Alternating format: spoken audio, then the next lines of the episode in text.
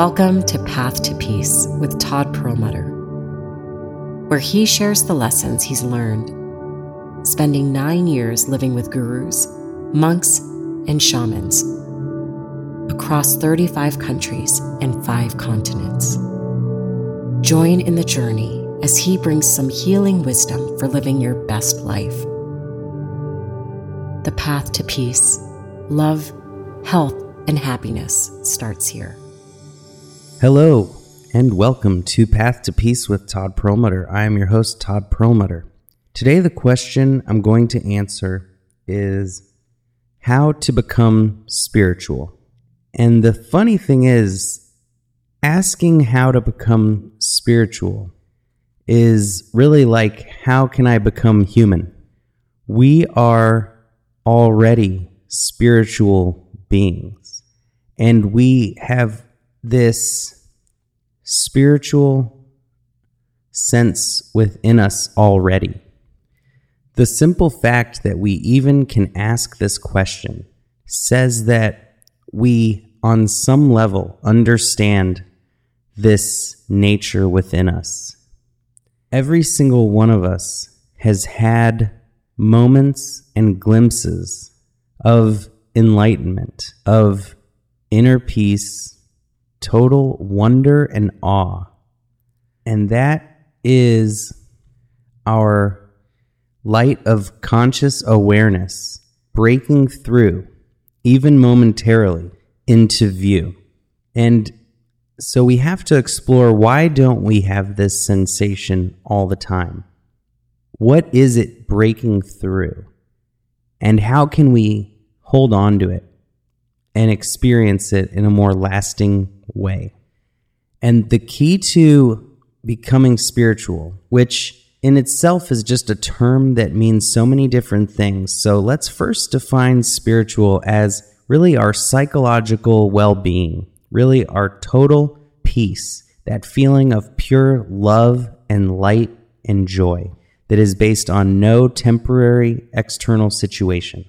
Just that feeling of gratitude, all the positive emotions and what we find when we explore the hindrance to that is that we have these conditioned minds.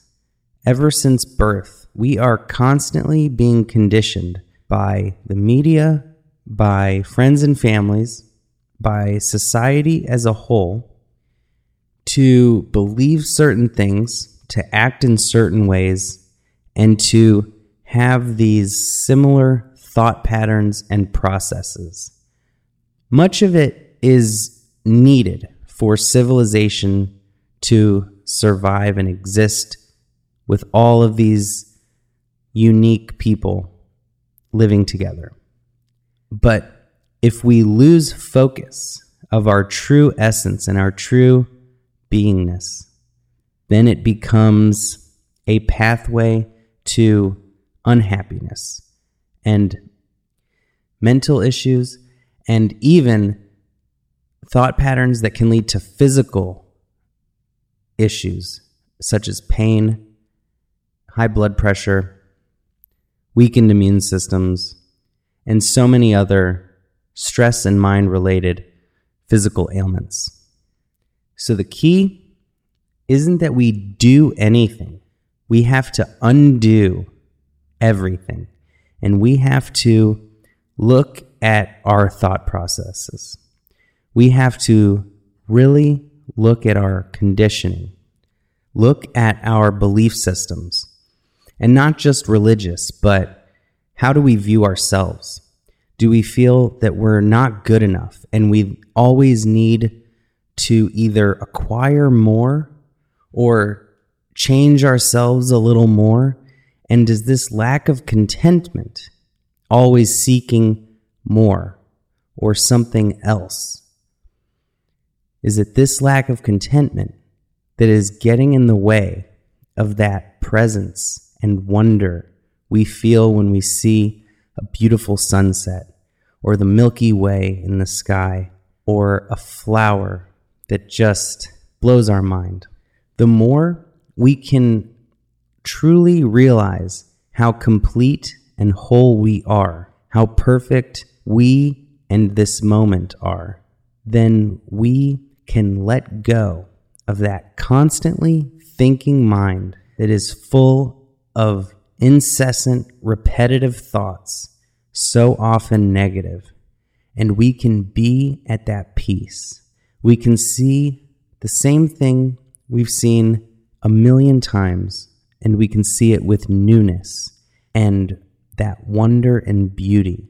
And we can feel in every moment that gratitude for being alive and getting to experience this gift of life, to feel that we are not just a tiny, insignificant part of this universe, not just some mistake or random chance, but we can feel that we are the universe.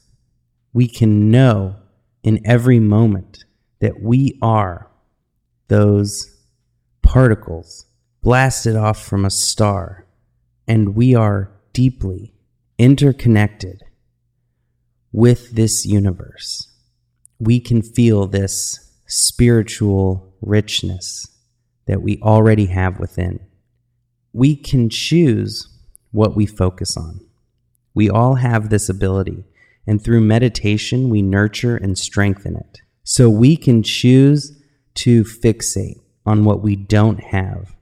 We can choose to fixate on all the things around us or we can remember in each moment that this life is a miracle, that there are these invisible, interconnected relationships between all things.